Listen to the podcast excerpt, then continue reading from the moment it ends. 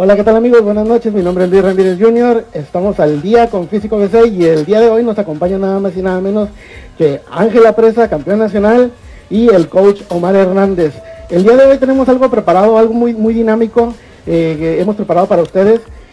Ángel nos va a demostrar, eh, unas eh, bueno, va a entrenar él y Omar nos va a explicar del lado biomecánico la función de los ejercicios. Omar, buenas noches. ¿Qué tal Luis? ¿Cómo estás?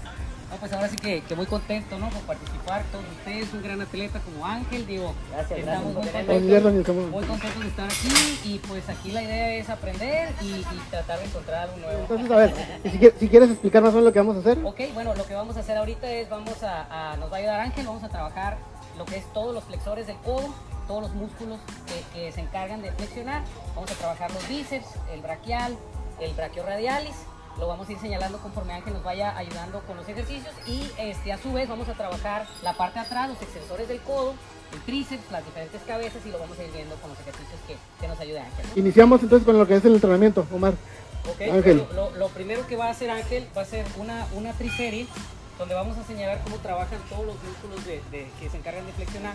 Aquí lo que está haciendo Ángel, obviamente, es con la técnica correcta, se está parando derecho, está apretando sus glúteos, está apretando su abdomen, está alineando su columna, ¿sí? Y lo que él va a hacer es empezar a hacer un curl de bíceps uno por uno, ¿sí? Al hacer esta acción, lo que está haciendo él es que él está trabajando directamente su bíceps, ¿sí? Braqui. ¿De acuerdo? Ese sería el principal flexor del codo, ¿no? Ok, ahí yo imagino que para que nuestros amigos que nos están mirando sería mejor si te pones de, perfil. De acuerdo. Y así ya puedes explicar mejor. Así es, ¿no? Entonces, él está trabajando aquí, está haciendo el, movimiento concéntrico, lo está haciendo con mayor velocidad y el excéntrico lo está devolviendo despacio. Noten cómo él está haciendo una contracción al final del movimiento, ¿sí? Eso es para generar mucho más tensión mecánica, ¿no? Hay tres cosas que nos hacen crecer. El estrés metabólico, que es sentirnos fatigados cuando hacemos el ejercicio, ¿sí? El tiempo bajo tensión, que es lo que se crea en el músculo, dando el bombeo, y el estrés mecánico, ¿no? La carga que estamos. Entonces, cuando él termine 10 repeticiones, lo que va a hacer es que va a cambiar a martillos, ¿sí? Es todo, señor. ¿Ok? Ahora, lo que va a hacer él es, simplemente vamos a cambiar de un agarre supinado a un agarre neutral. Y con la misma técnica lo que él va a hacer es que va a hacer martillos. Así es. Aquí cambia porque lo que empieza a trabajar él es el bíceps braquial, ¿sí? Que se encuentra debajo del braqui, ¿no?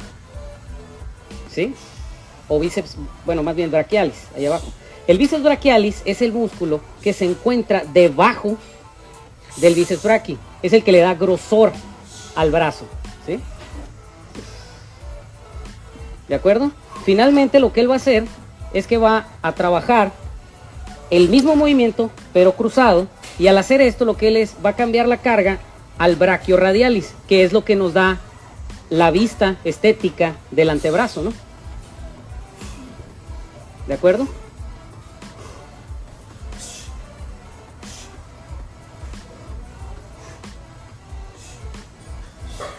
Así es. En ese momento en el que ya estás un poquito fatigado, trata de aguantar un poquito eso, mero.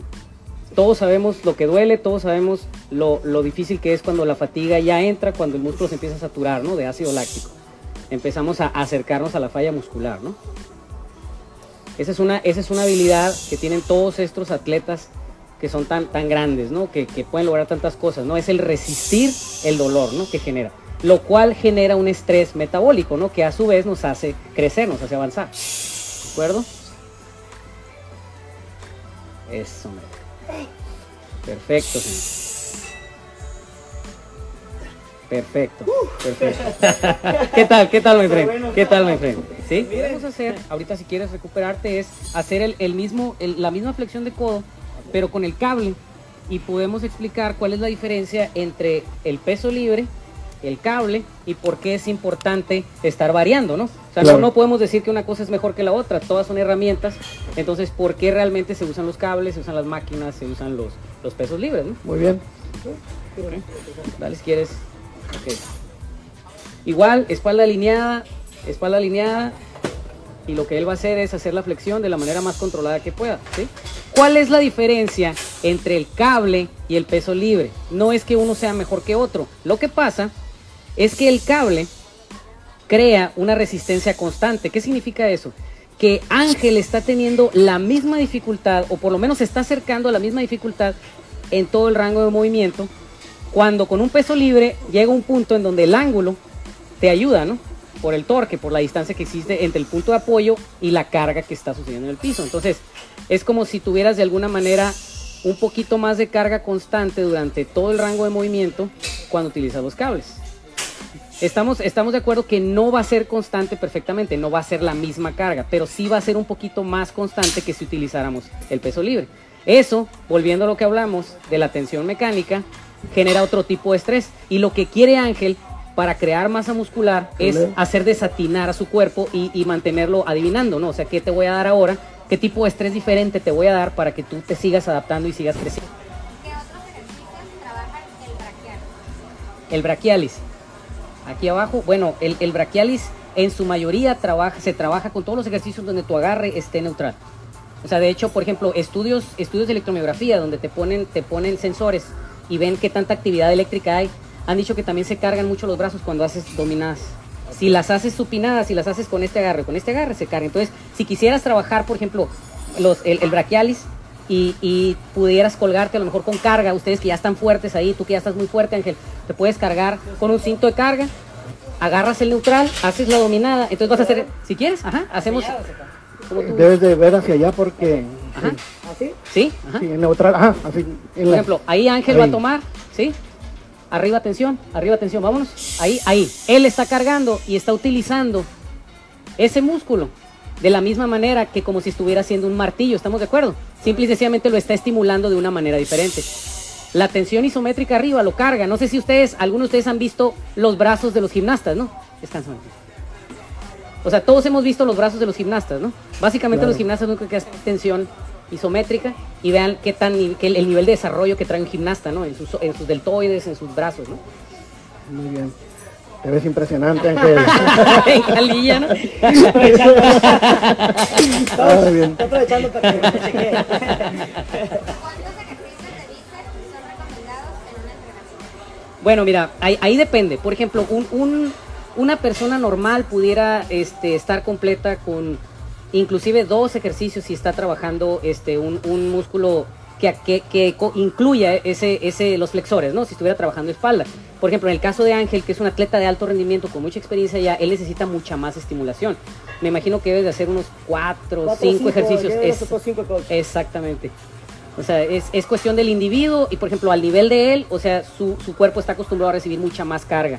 Entonces, una persona que va comenzando hasta el nivel intermedio pudiera estar satisfecha con dos o tres ejercicios, cuando a lo mejor un atleta ya con más, con más rendimiento pudiera hacer cinco, cuatro, a lo mejor hasta seis, ¿no? En un caso especial. Puede que dependa también, en- depende del nivel de energía que traigas o...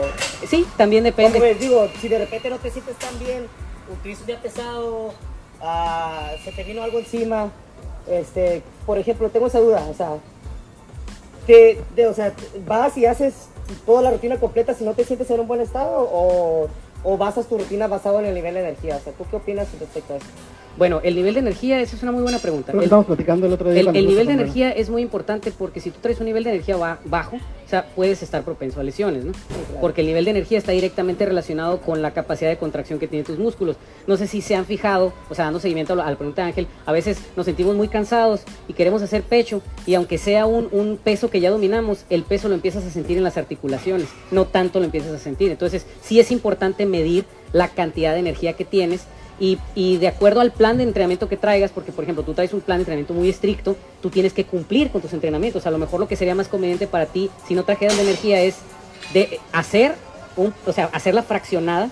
Y tú que sabes de recuperación, llegar a tu casa, recuperarte y terminar ese día lo que tenías planeado. Pudiera ser, En pocas palabras, lo que estás diciendo es que siempre es mejor hacer tu entrenamiento con la mayor intensidad posible. Así es, siempre con intensidad, pero siempre cuidando los niveles de energía y sobre todo la seguridad, ¿no? Porque a veces estás cansado, existen varios tipos de fatiga.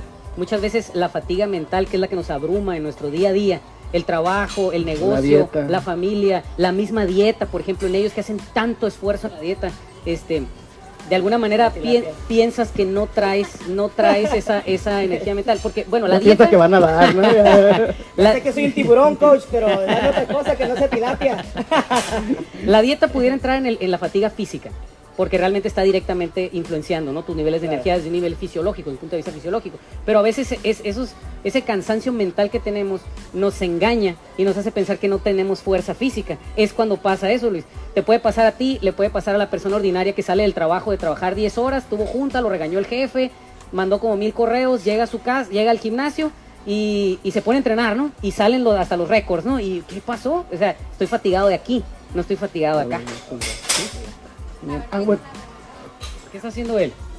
Ahora estamos trabajando los extensores del codo. Ya vimos los flexores, ahora estamos viendo los extensores, ¿no? Entonces lo que está trabajando Ángel ahí es, en su mayoría, la cabeza lateral del tríceps. Por eso es común cuando hacemos el ejercicio que el instructor nos, nos señale que tenemos que rotar un poquito los brazos hacia adentro, ¿no?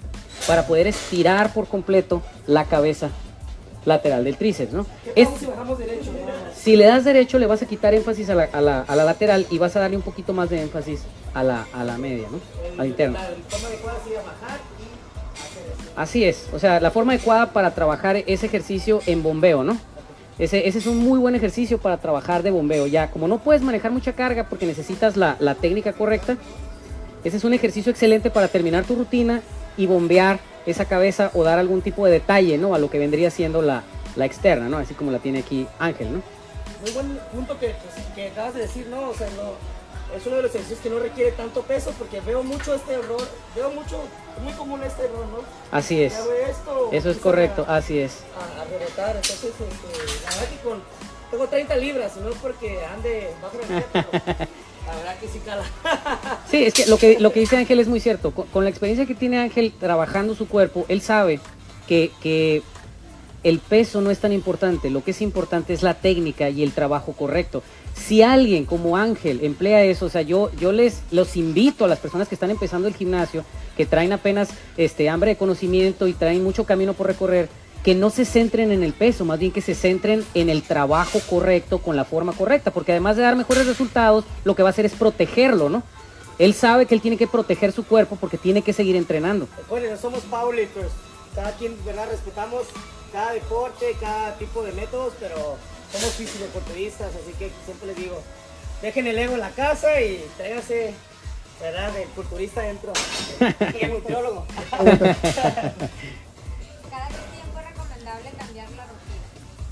Bueno, buena mm, ahí también igual tiene que ver mucho con el individuo, ¿no? No, no sé qué tanto te cambia la rutina, Cada me imagino semana, que es constante.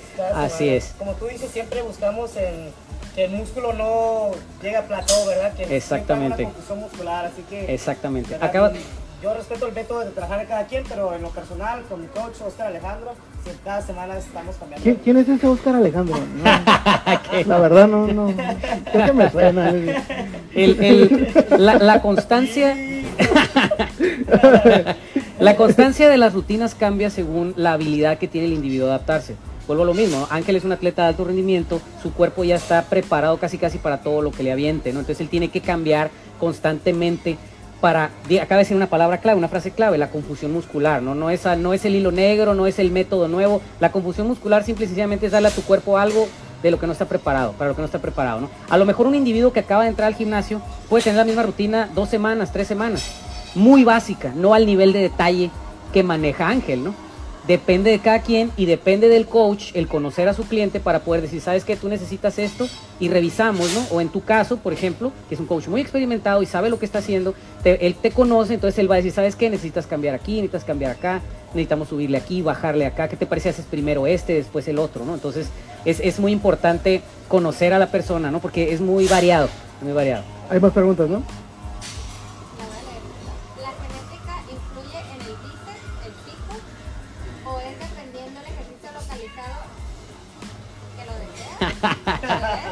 Bueno, la genética influye en todo, ¿no?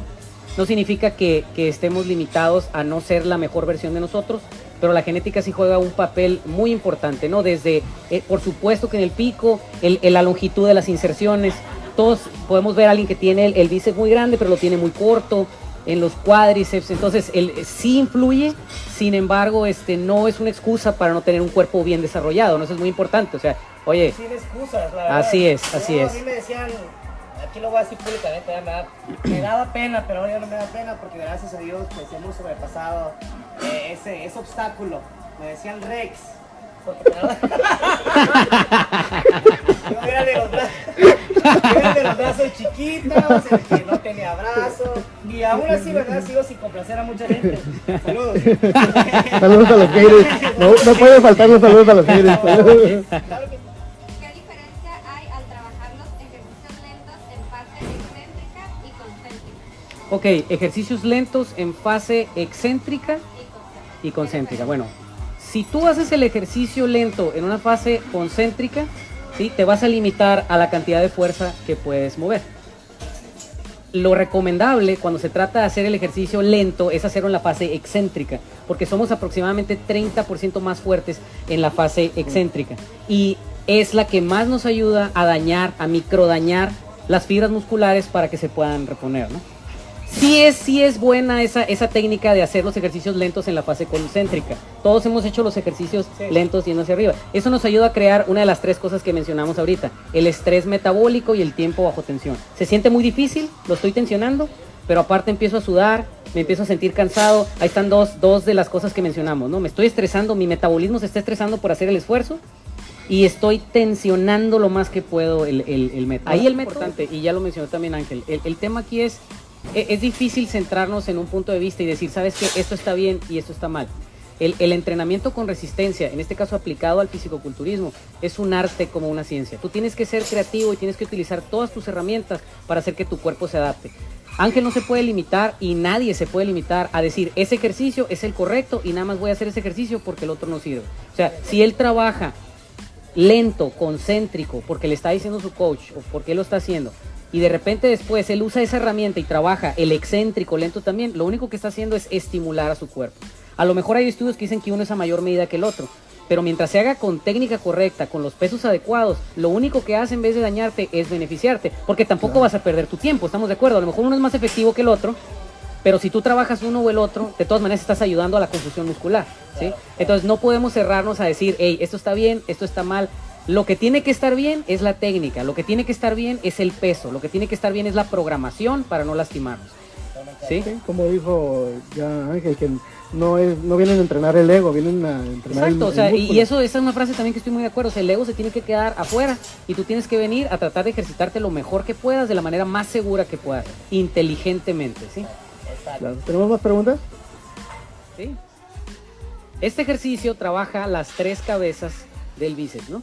Ahora, aquí el truquito, el truquito es, no sé si se los han dicho, es elevar aquí, empezar de aquí el ejercicio. ¿Por qué? Porque si él está aquí, aparte de que él va a descansar, la cabeza, la cabeza interna del, del tríceps está, está, no está, no está totalmente estirada. Si él está aquí, él estira completamente aquí. Entonces él tiene un mayor rango de, de movimiento, ¿no? Entonces vamos a empezar a hacerlo. Él baja, desciende controladamente, como le llaman los gringos, skull crusher, ¿no? Porque te aplastan la, te aplastan el cráneo, ¿no? Noten cómo él vuelve a utilizar esa técnica. Él está trabajando lo que había preguntado ahorita un- una persona, el excéntrico de manera lenta. ¿Qué tanto diferencia hay en el, en el agarre con el pulgar? ¿Si ¿Es así o así? Bueno, lo que yo recomiendo es agarre seguro. Así. entonces. Ajá, agarre seguro, pero si tú te sientes más cómodo haciendo Ah, este, ¿Explica alguna diferencia en, en- en- más bien es donde, de- sí, porque la barra descansa en un ángulo diferente. O sea, se siente, mucha gente usa esto porque se siente más cómodo en el antebrazo. Pero es más peligroso, ¿No ¿no? explica más trabajo o en realidad? Realmente no hay una diferencia. Sí, mejor seguro. Pudieras, eh, inclínalo, ahí mero, así. Extiéndelos hacia allá, extiéndelos hacia allá, vamos. Míralo, así mero. Ahí la cabeza está completamente estirada.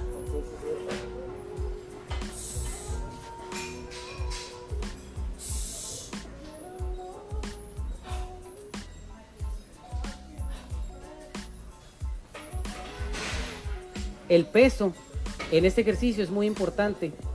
Ya lo habíamos hablado ahorita, pero en ese es mucho más importante porque como utilizando esa técnica estamos tensionando de alguna manera el, el- el codo, el perdón, el, el- el hombro, es importante que el peso sea correcto porque si no vamos a generar una palanca y nos podemos lastimar y ni lo vamos a hacer bien. Si lo agarramos invertido, Si lo agarras invertido, vas a trabajar más la cabeza media del, del, del tríceps. Ahorita lo que trabajaste fueron estas dos, la lateral y la interna. lo que vas a trabajar es la del medio. Siempre que se trabaje el tríceps con, con, con las manos supinadas, vamos a trabajar un poquito más lo del medio. Da igual, moviéndolo hacia atrás. Así es. Lo vas a sentir un poquito más difícil Sí, de hecho sí. porque la cabeza que estás trabajando, la que le estás dando más énfasis, es más pequeña. Porque la grande es la lateral.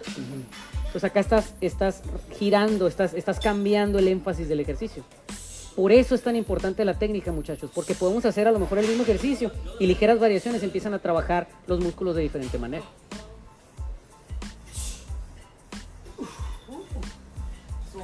¿Tenemos tenemos más preguntas? ¿Cuánto es bueno calentar antes de empezar una rutina? ¿Perdón? ¿Cuánto tiempo es bueno calentar antes de empezar una rutina? Bueno, mira, normalmente en personas que no son de alto rendimiento, yo les aconsejo calentar unos 5 a 10 minutos general. ¿Qué significa general? Caminadora, elíptica y unos 5 a 10 minutos eh, específico.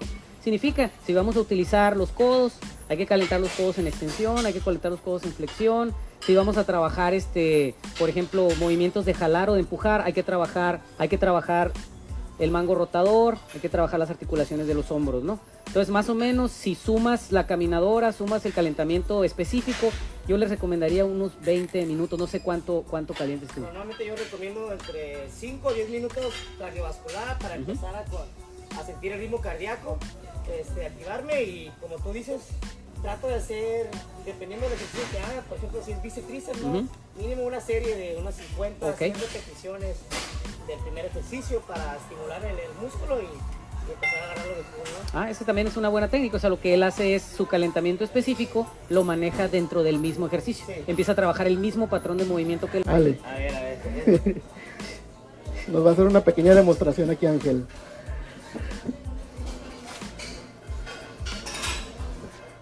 ¿Ponemos música de fondo?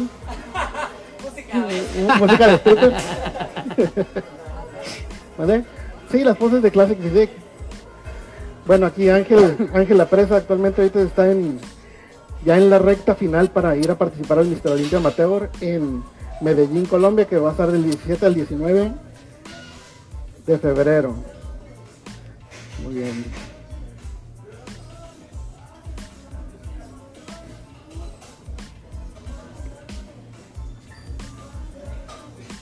Él es el actual campeón nacional de la división de Classic Physique.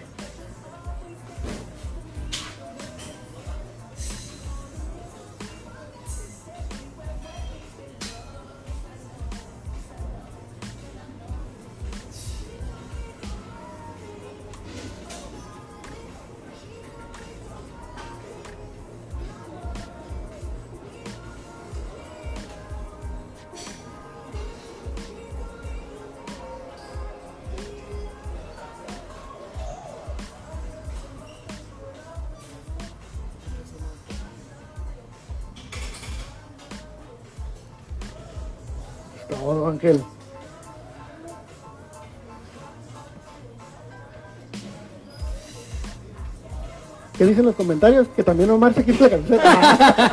No, no, no, no, no, no, ya. Eh, oh, no, no, no, ahí sí, ven- venimos del Kai Ya me- ya me agüité, Venimos del Junior. Ah, es todo. Por, por la, por la, Claro sí, por la buena disposición que siempre nos has mostrado con, para con nosotros con la asociación y en general con, con todos los fanáticos del, del, del deporte. O sea, eso lo- nosotros lo miramos. Omar, la verdad también muchas gracias por, por estar aquí y explicarnos y aclarar muchas de las dudas que mucha de la gente que nos está mirando eh, tiene, bueno, o tenía, y el día de hoy esperemos que, que se hayan eh, aclarado un poquito todas esas dudas a los que alcanzaron a verlos y a los que no, pueden volver a ver el, el video ya que termine. No, pues muchas gracias Luis. La verdad para mí es un gusto, es, es hacer lo que uno ama, es, es compartir este, todo esto, todo este conocimiento con, con atletas, grandes atletas, gente, gente pues muy preparada, muy dedicada, con mucha pasión, gente que, que le da todo, ¿no? Lo que tiene a esto. Y pues de alguna manera me da gusto, ¿no? Me siento privilegiado de poder contribuir un poquito, ¿no? De, de tratar de hacer personas más fuertes, más resistentes a lesión, que de alguna manera sepan, ¿no? Lo que están haciendo y como estábamos platicando, que no, que no lleguen las facturas después, mejor que lleguen las recompensas, ¿no? Exacto. Entonces todos, todos vemos personas en los gimnasios de 80, 70 años y parecen robles, ¿no? Y uno dice, oye, ¿qué? O sea, me inspira, ¿no? Quiero ser como esa persona cuando yo tenga esa edad, ¿no? Entonces la única manera es, es haciendo las cosas inteligentemente, ¿no?